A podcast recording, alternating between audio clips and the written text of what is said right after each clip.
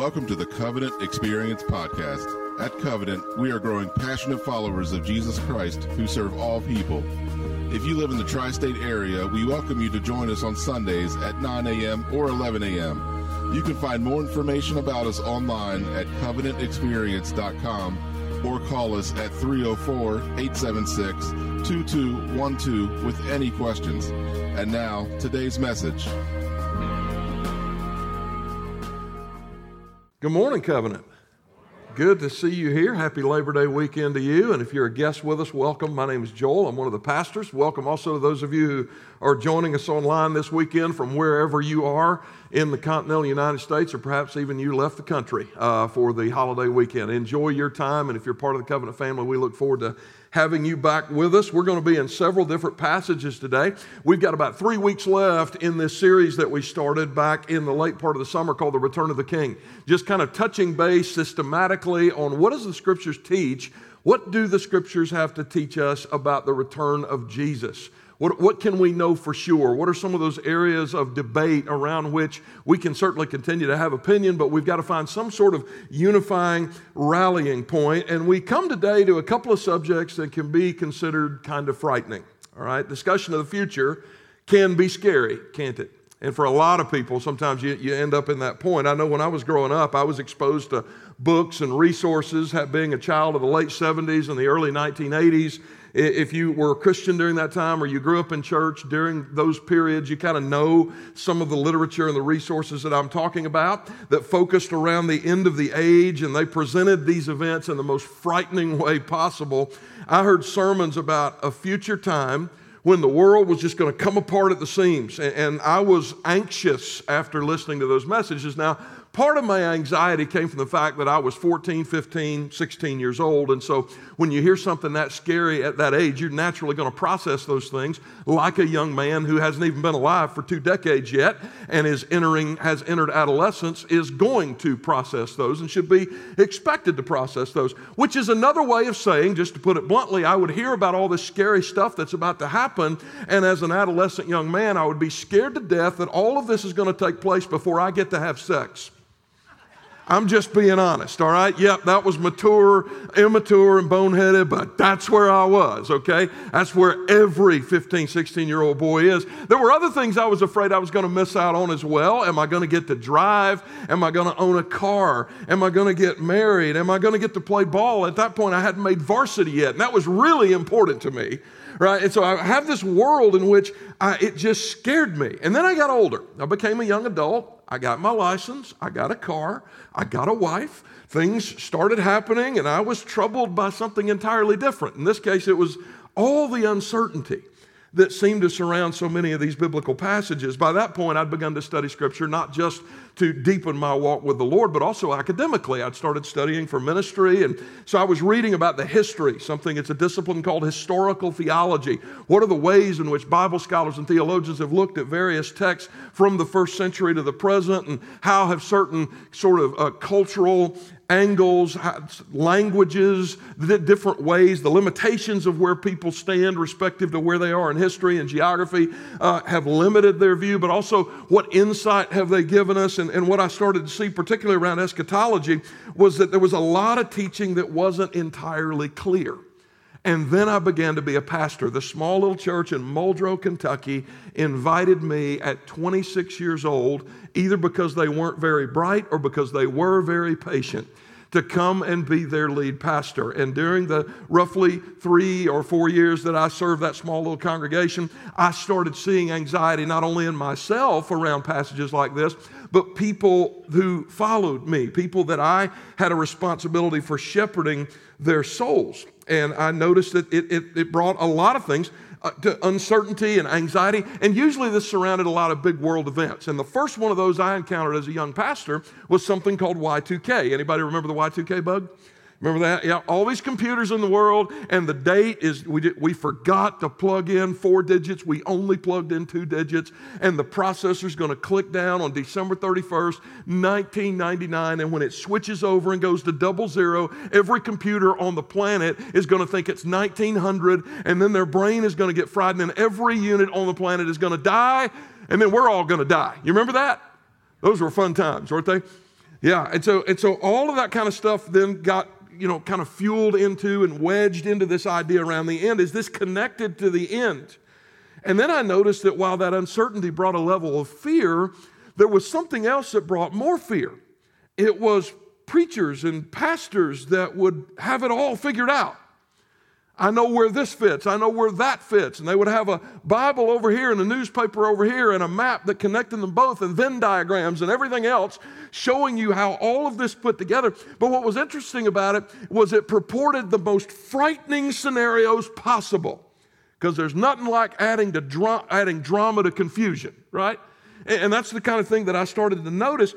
And then I started to contrast that. Still a lot of things then, still a lot of things now, as I've admitted to you that I don't understand about the second coming.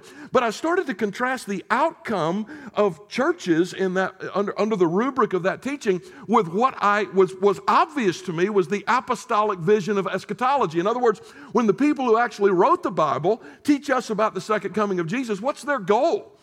And I would read things like, well, the following 1 Thessalonians 4, therefore encourage one another with these words. So if you're walking out of the sanctuary shaken, or you're walking out of sanctuary angry, or you're walking out of sanctuary thinking that Muslims are the enemy, or Jews are the enemy, or liberals or conservatives are the enemy, if that's what you're walking up, that, that's not encouraging.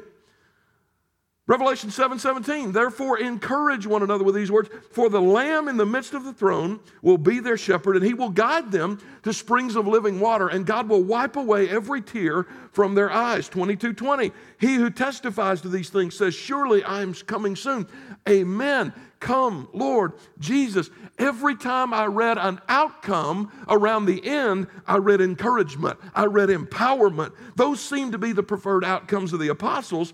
So much of biblical prophecy teaching in the West, by contrast, was about sensationalism and culture warring and false associations and trying to find an enemy that we got to fight and, and, and something that we got to gear up, some battle we got to gear up for. And, and interestingly enough, it always ended with some money that you could send to some organization that would fight that phantom for you. That, that's kind of how this works. And I thought to myself at that moment, what if we're doing this wrong? You ever ask yourself that? Sometimes when you look at the fruit of a teaching, it's not merely whether you think you're right. Look at the fruit of the teaching and compare it to the fruit of the Spirit. And if there's a god awful mismatch, you're doing something wrong. And so when it comes to the second coming, I just said, you know what? I think maybe we're getting this wrong. So as we continue our series, I, I want to deal head on with a couple of passages that have seemed to stoke the most fear and spawn the most conspiracies. And, and, what I want to do is give you a different set of lenses to look at these two things in particular Antichrist and the mark of the beast. Now, let, let me first give you sort of the most popular way that these two have been both related to each other and explained to us over roughly about the last 150 years in the West, keeping in mind that this has been the predominant narrative only for about 150 years and only in the Western world. Western meaning Europe, the United States, those parts of the world. We are told that in the future there will be a singular figure who will emerge on the world scene. This figure is going to be popular, he's going to be charismatic, and he's going to be deceptive. He is going to be a political Pied Piper and he will entrap the entire planet in his deception. And once that trap is set, he will then turn violent. And that at least part of his rule, a very significant part of his rule, will include a mark. Something that if you want to continue to live life on the grid, you're going to have to take this either on your right hand or on your forehead. And without that mark, it's going to be increasingly difficult for you to survive. Now, what I want you to consider about that narrative is again that it's actually a very modern reading of what John is intending to say here. I'm not telling you it's wrong, but I am saying few people actually read these passages in this way until a very short time ago in history. Now, here at Covenant, when we train teachers and preachers, they don't all have to agree with their pastor, but we do insist on one very foundational principle. It's called authorial intent. That's a fancy word that just simply says the meaning of the text is the meaning that the author of the text intended to communicate. You following me so far? All right? So here at Covenant, we believe all of the Bible as a whole and every part of the Bible down to the words is the Word of God revealed to us. Every word fully inspired, meaning we can trace the origin of every comma, every breathing mark of the Hebrew, every accent mark in the Greek, back to the very breath of God. When you're reading the Word of God, you are literally reading His words. We believe that here. You follow me so far? Okay. Because we believe that, we believe that the meaning of those words is not determined by Joel or any of you or any of your political frameworks or any of your strong opinions or the limitations of where you may stand historically or geographically. It is instead determined by the Holy Spirit inspired author, by the Lord. That, God used roughly 40 authors to write his word. So the meaning of a text is determined by asking this one simple question What did the Holy Spirit inspired author intend to say here? Put another way, the entirety of the preaching ministry here at Covenant demands that we willingly submit ourselves to the intent of the authors of Scripture. And to do that, we have to have an understanding that their words were first communicated to another audience, which means this whatever this means, whether you agree with me or not, it cannot, listen carefully, it cannot mean to me what it did not mean to them. You following me so far? You with me? Okay. It cannot mean to me or to you what it did not mean to them. So today I'm going to cover with you. You say, well, well, maybe it can, maybe it can that's called theological liberalism. Okay? When you start imputing meaning to the text rather than extracting meaning from it as understood by the authors, you're right there with Schleiermacher and the German higher critics, and you can call yourself a lot of things, but a Bible believer would not be one of them. Okay? So, what I want to do is, I want to cover with you what I believe to be a first century understanding of these words. And when we're done, you don't have to agree with everything I say, but, but again, there's a lot of questions around the meaning of these passages. I do hope that in the end, I will not have filled you with fear, but with hope. Because I firmly believe that's the Lord's intent in giving us this information. So let's start with Antichrist. Now, both when we consider both what the, the scriptures teach and historically the way the church has understood this term, it's used generically to describe any person who meets the following two qualifications. Number one, they oppose Jesus Christ or the teachings of Christ.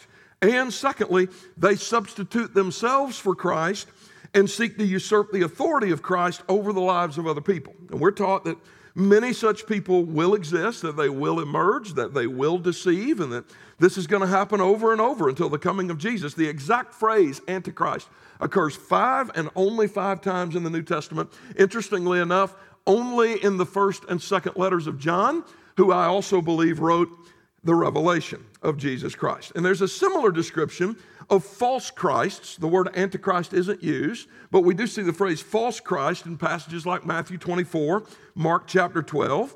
And there is some very, very solid scholarship that ties the Antichrist to two passages where he's not mentioned explicitly. One of those is in Daniel 7. Uh, there's a reference to something called the little horn. That's most likely a reference to a figure in history known as Antiochus IV. He was a Greek king. And by the second century, he will take control of the temple in Jerusalem and he will use it for pagan sacrifices. He sacrificed a pig on the altar in Solomon's temple. All right?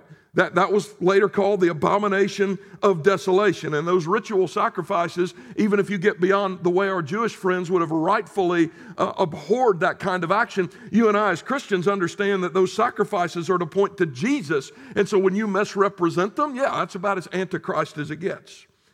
The other reference is the one that Isaac read to us at the outset of our time together. It's in Second Thessalonians 2 where this man is described as a man of lawlessness. Read with me again, beginning in verse 3. Let no one deceive you in any way, for that day will not come unless the rebellion comes first, and the man of lawlessness is revealed, the son of destruction who opposes and exalts himself against every so called God or object of worship, so that he takes his seat in the temple of God proclaiming himself to be God. Now, Remember what I said. This cannot mean to us what it did not mean to them. You still awake and following me? Okay. So, what did it mean to them? This is Paul's second letter. He wrote two of them to the church at Thessalonica.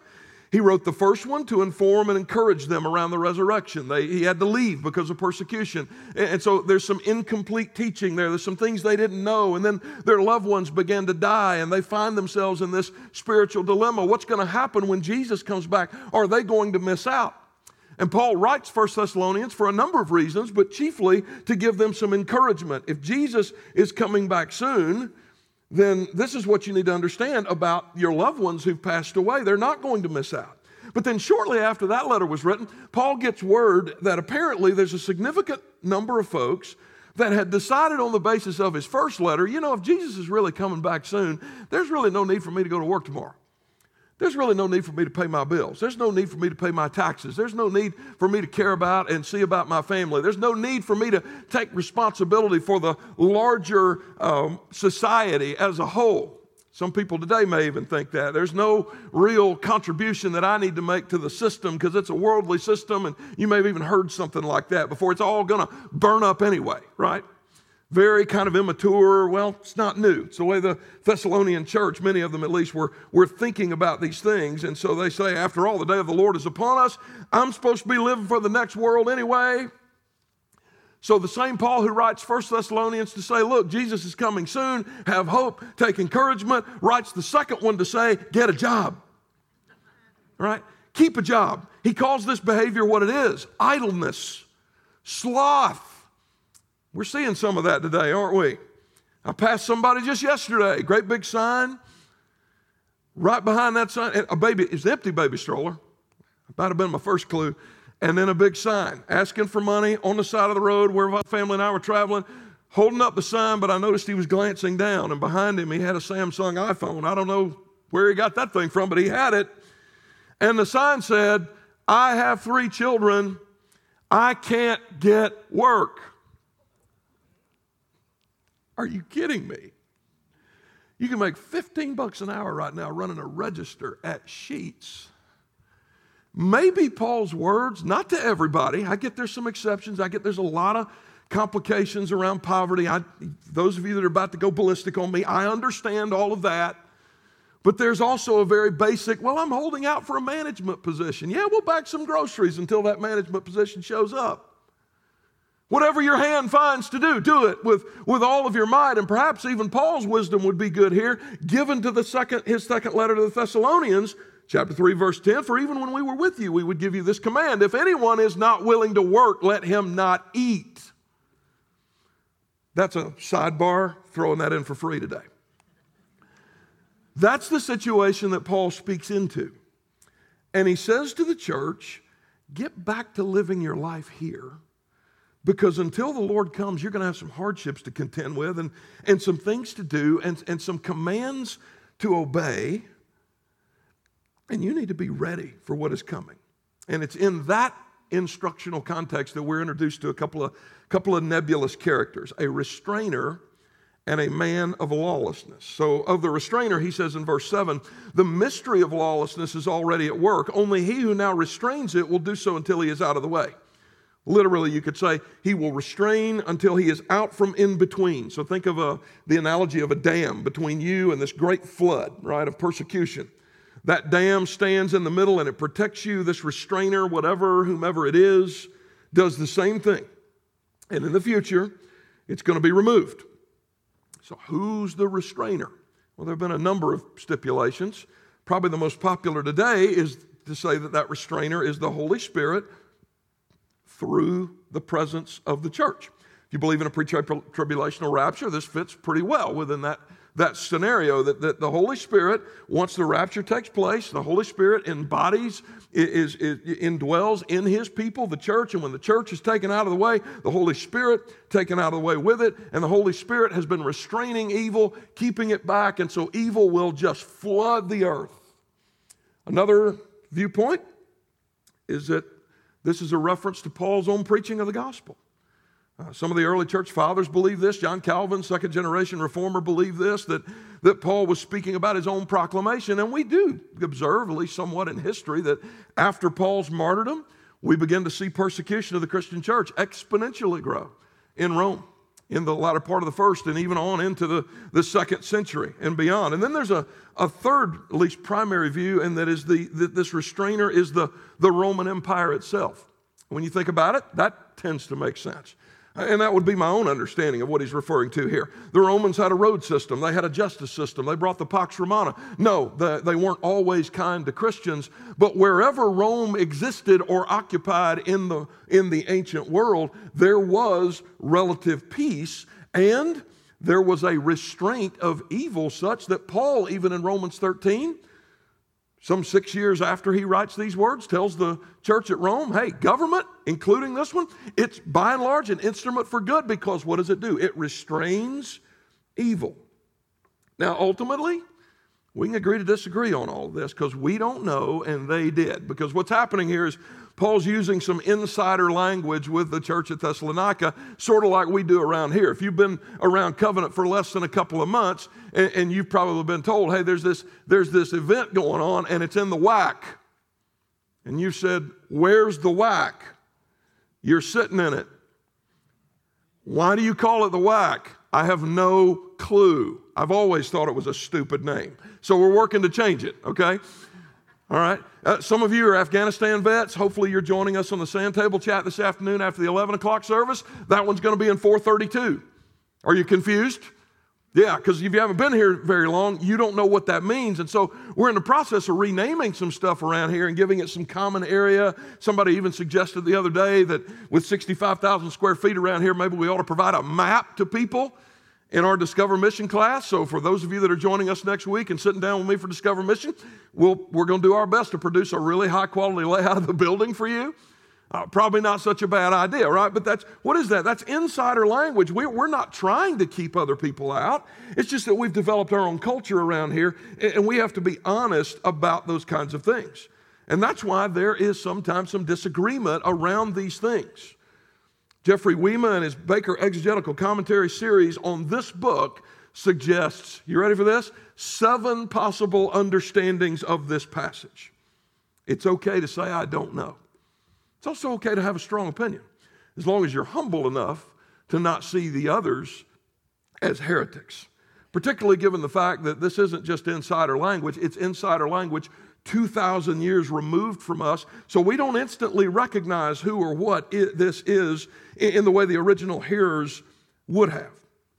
But here's what we do know once this restrainer is removed, lawlessness increases, which means that the present mystery of lawlessness becomes a future man of lawlessness. So, Paul is talking to us here about an antichrist. Who is this person? Who is this person? The late John Stott said Christians have practiced considerable ingenuity trying to identify this person. I like the way he put that. Polycarp, the bishop of Smyrna, so we're talking about late first century, early second century, the man who was still pastoring this church when John wrote Revelation and included his letter to Smyrna. So a couple of things we know then from there about Polycarp. He was there in the middle of the action, which means he would certainly know far better than I would 2,000 years later. And far better than me as a Westerner who's never been persecuted a day in my life. Polycarp, based on what we know occurred at Smyrna and what we know later happened to him in his martyrdom, certainly knew something of persecution. And he preached that this isn't just one person. This is anyone throughout any point in history who preaches false doctrine or who seeks to assert themselves in a position to where only Christ belongs. And over the years, others have disagreed with Polycarp. And they've said, no, no, it's, it's an individual. And some have gone even further and said, and I know who that individual is. 500 years ago during the Protestant Reformation, both Martin Luther and Pope Leo, imagine this, referred to each other as the Antichrist. Pope Leo said, Arise, O Lord, a wild boar has invaded thy vineyard. And as a Protestant, I say, Thank God for that wild boar. Luther was more plain when speaking about Leo. He simply said, I feel much freer now that I am certain that the, that the Pope is the Antichrist. He's certain. And so all these, these are not new questions. Are these events and this man identified among all other antichrists, but confined to Paul's time? Is this man an ultimate culmination of lawlessness that's still in your future and mine? Wherever you land on those questions, I'm going to contend those are not the most important questions for us. Don't miss the point because you're looking for something sensational. Okay? It's not, I believe, the Holy Spirit's intent that later readers of this letter, you and me, be able to finally and confidently identify everything. But I do believe Paul's words give us some insight as to how we should approach the subject. And I think my friend Curtis Chang has an excellent analogy, teaches at Duke Divinity School, is a former pastor, and he describes this as the difference between reading a map and looking at a compass. And too many of us have looked at prophetic passages like a map. Okay? If you're going to Harper's Ferry today, but you're from out of the area, you use a map, or in this case, your GPS, right? And so you know with your GPS, it's going to tell you if you're in the south parking, really either parking lot, and the GPS is not Apple Maps, but a good one, uh, it, it's going to tell you that you need to turn right out of the parking lot. And, and then it's going to tell you you're going to go, I, I, don't know, forget, I think maybe about a mile, like 1.7 mile, and you're going to come to a Y.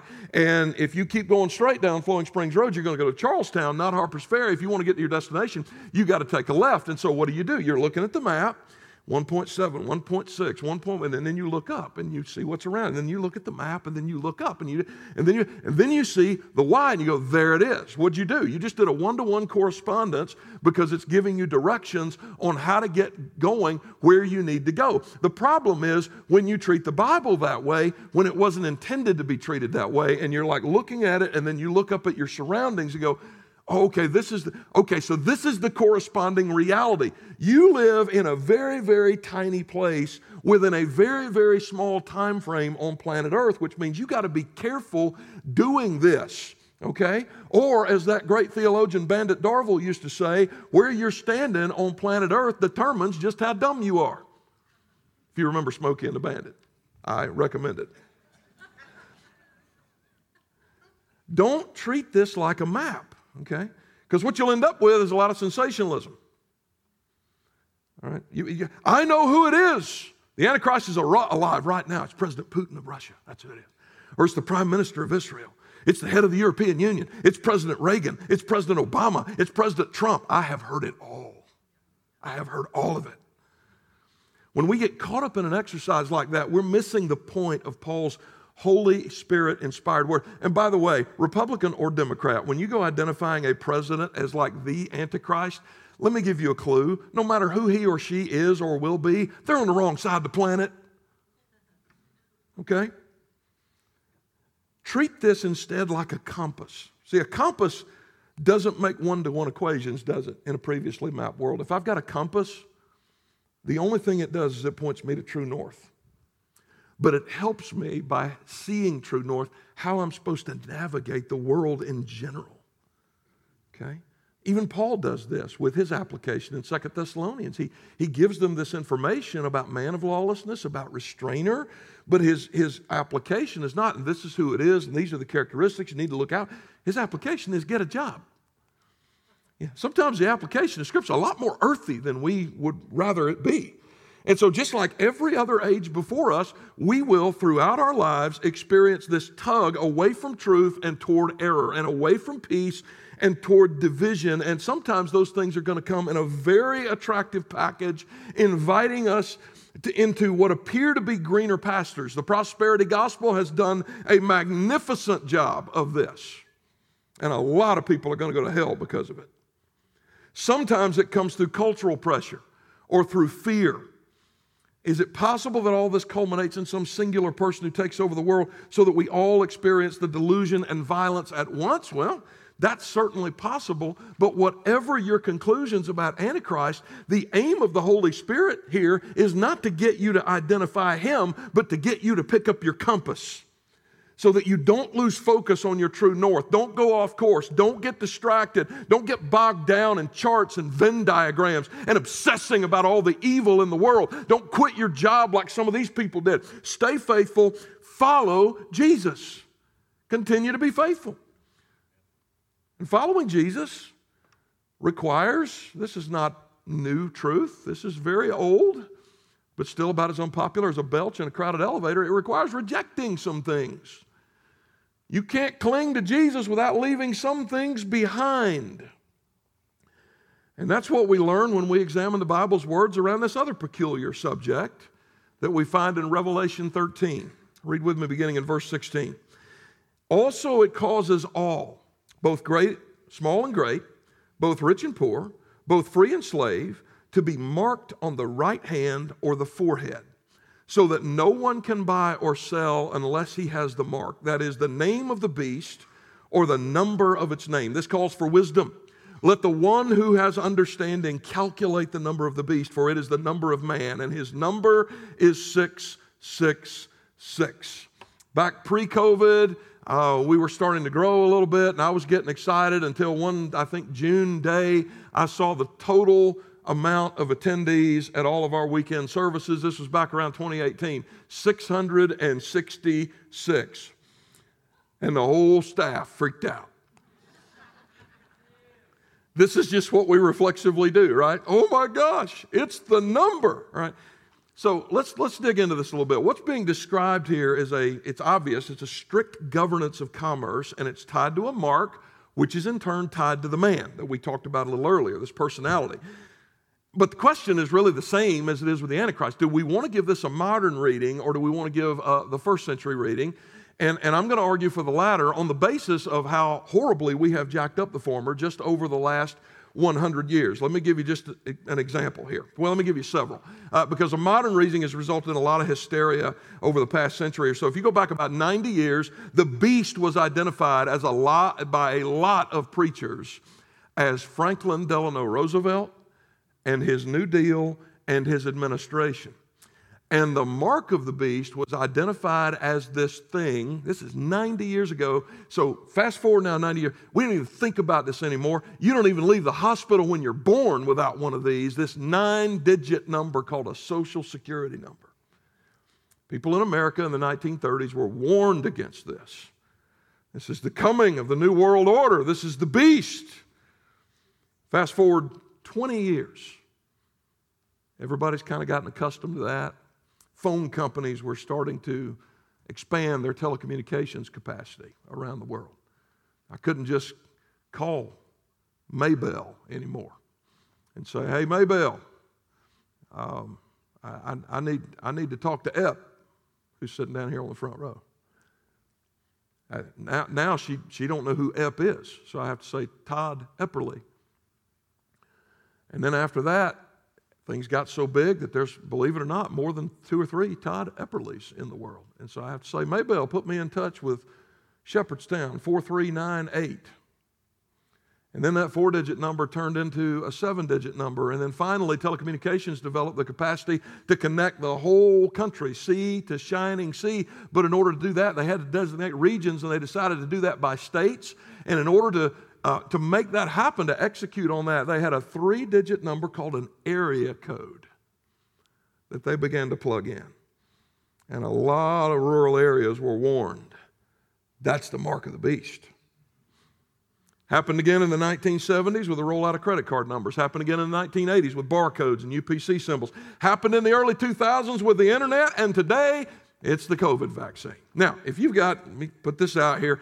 I know there's a lot of, I know there's a lot of controversy. I know there's a lot of opinion around it. You should know by now that we're not forcing, we don't require it of our staff or anybody else. We respect. I get there's concern about ingredients. I get there's concern about the timing and how long it took for it to do it.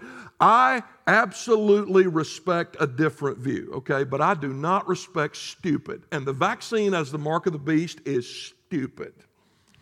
I love you, okay? But it's just stupid. That's not even, that's not even liberalism. That, that's, that's, that, it's too stupid to even be liberalism. One, but let me give you one common feature of all of this, okay? There's an institution or there's national change that people are suspicious of, which is fine. Right? This whole country was built on suspicion of institutions and government. I don't think that's wrong. I don't think it's wrong to ask questions. I don't think it's wrong to have a different opinion. But what happens is when that different opinion becomes so suspicious and so conspiratorial that people want to figure out a way to invoke religious language over it to justify their suspicions further. And when you consider the 100 year track record of American Christians trying to identify the mark of the beast, listen, it's worse than the completion record in last night's Clemson game. And I should know because that hurt. All you Georgia Bulldogs, I'm still, I still love you, but not today. All right? It was bad, wasn't it? That was just a bad game, right? It's, that's our batting average in trying to identify this thing. Zero as in worse than the Jehovah's Witnesses. Brothers and sisters, that's saying something. Maybe it's time to question whether we're doing this right. So let me give you another analogy. Rather than looking at a passage like this like a crystal ball, expecting it to predict something for us or identify something, I'm going to suggest we read this more like an x ray. I mentioned this analogy the other day. What do you do with an x ray? I get a simple fracture this afternoon, I go to the ER. After I wait five hours because of all the pandemonium down there, they finally get me into a room and they get my, my hand x rayed and they throw it up. And what are they doing? They're looking through the picture to a reality. So, what happens if we lay an x ray over Revelation 13? What, what's the result? Well, what's clear is the numbers connected to a man. In the first century, the Jews shared a common code in Hebrew liter- literature that cross referenced their letters to numbers. And when you use that cross reference tool as it was intended, 666 translates precisely to the name Nero. Now, does that mean that this is the ultimate and final fulfillment? Not necessarily. I'm not saying that. I'm just saying, as a fact, that's the translation. Okay, the Roman emperor. Now, most likely, by the time Revelation was written, Nero's already off the scene, and you have another emperor whose name is Domitian. But it was Nero who persecuted the Christians so harshly, and specifically because they refused to worship him. It was his reign out of which came that original cry Jesus is Lord, not Caesar. Okay? And so, out of that, you have all of this persecution. John's initial audience would have remembered those days when those persecutions began. They would remember when it started, they would have remembered who started it. And so, what we can take away from this brief look into the struggle of our first century brothers and sisters is vindication of what Paul teaches us about spiritual warfare and the world system. That system and our enemy who oversees it has throughout history conspired against the people of God by finding ways to marginalize them. This is simply a part of the Christian experience. You see it in the early Roman persecutions, you see it in the caves of Cappadocia some 200 years later, where Christians hid from their Roman and then later their, their Arab persecutors. You see it all the way up until today, where people are marginalized for their faith, and it is always by their refusal to be marked with the rest of the world. Is that literal? I don't know. But I can tell you this forehead corresponds to worldview and your way of thinking. Right hand, right arm, almost indefinitely in Scripture, when it's not used literally, refers to a base of authority. So, what is my authority? Is Jesus Lord or is something else Lord? What am I going to be marked by? Whether or not there's some chip or something that comes in the future that is literal, that remains a question for you and me, brothers. Who's going to mark us? Is it going to be Jesus or something else? Who's going to get our allegiance? Who do I look to as my authority? Is it the world or is it Jesus? And so that, that's going to get you in trouble. I did that this past week with some court decisions down in Texas, saying, as a Christian ought to say, who believes that life begins at conception, that this is a good thing, and hearing all kinds of horrible, almost pornographic, certainly profane language coming back at me through social media, you, it's, it's okay. It's okay. Don't respond in kind, lest you be marked like the rest of the world. Be, you can be kind and speak the truth. You don't have to be a jackass. You, you don't, and you shouldn't be one. Who do I look to as my authority? Yeah, we live in a world where you're going to be increasingly. What do you mean marriage is between a man and a woman? What do you, what do you mean there's one way to God? What do you mean love your enemy? That one applies to everybody. What do you mean his kingdom is not in this of this world? We have to save our country. Here's the deal. Here's what we learn from this passage whether now or whether later, and regardless of whether this merely describes the dynamic of Christian suffering or also points to some future time and a literal mark. The point is, this is a reality and a choice that will have to be faced by every follower of Jesus, and the warning is abundantly simple do not, do not, do not so interlace your identity with the powers of this earth and I know we're divided as a country right now on left and right. So, whatever you are, you need to think about your own tribe and not the other one right now. Do not interlace your identity with the powers of this earth because eventually they're going to expect total, complete, and unquestioned allegiance from you. And when you refuse to give it for the, to them, you're going to suffer. You're going to suffer. It doesn't matter who they are. You say, well, what's the answer? Keep following the compass of Scripture. Allow the Word of God to tell you what is true.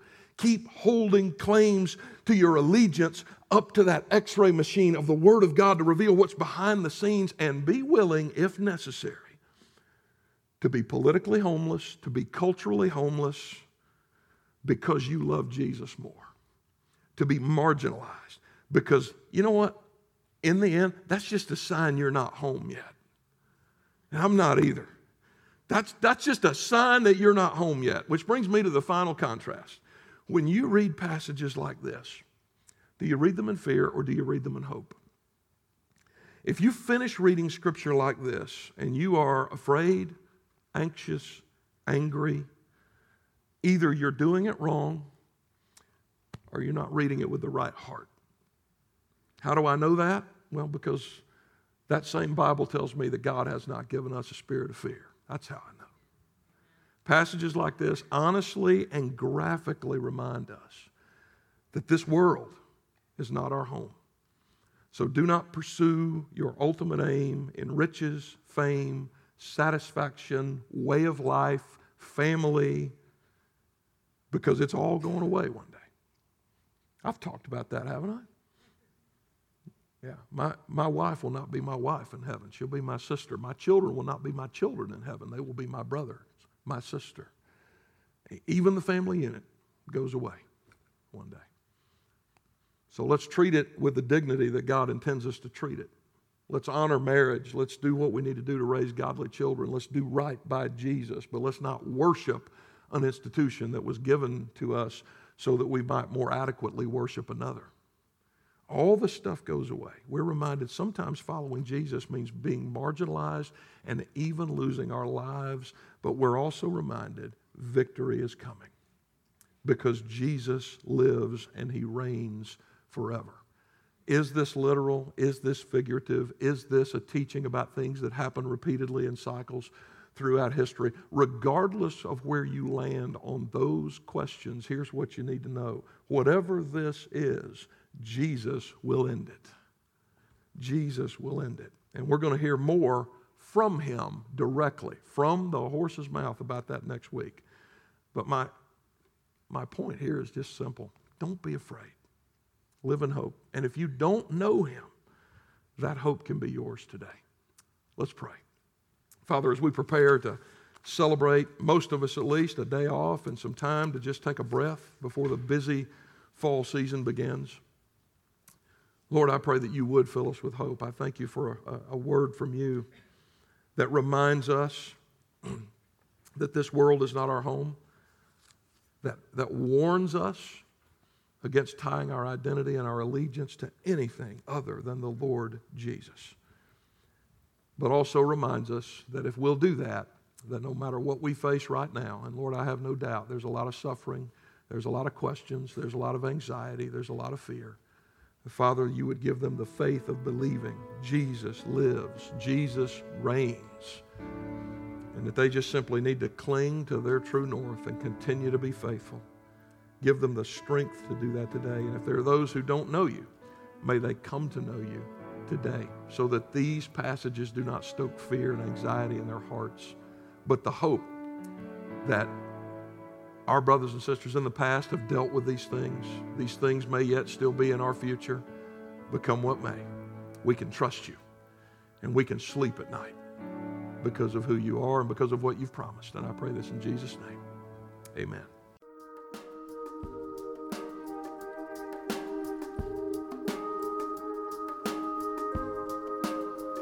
Hi, everybody. Pastor Joel here, and I am so glad you stopped by. I pray this podcast helps you in your walk with God. And if you're listening with questions about faith of any sort, God is not afraid of those questions, and neither are we. Join us any Sunday morning at 9 o'clock or 11 o'clock in the morning. If you're new to our area and looking for a church home, I hope we'll see you soon and have the opportunity to welcome you properly and personally through our doors. And if you live in the tri state area, but you're already a part of one of the other phenomenal church families here, I pray this podcast has been a great addition to the primary teaching you already receive from your local pastor and that you've been better equipped to serve your own church family. So let's all go make Jesus famous this week. Share his love every chance you get until we meet again. And God bless you.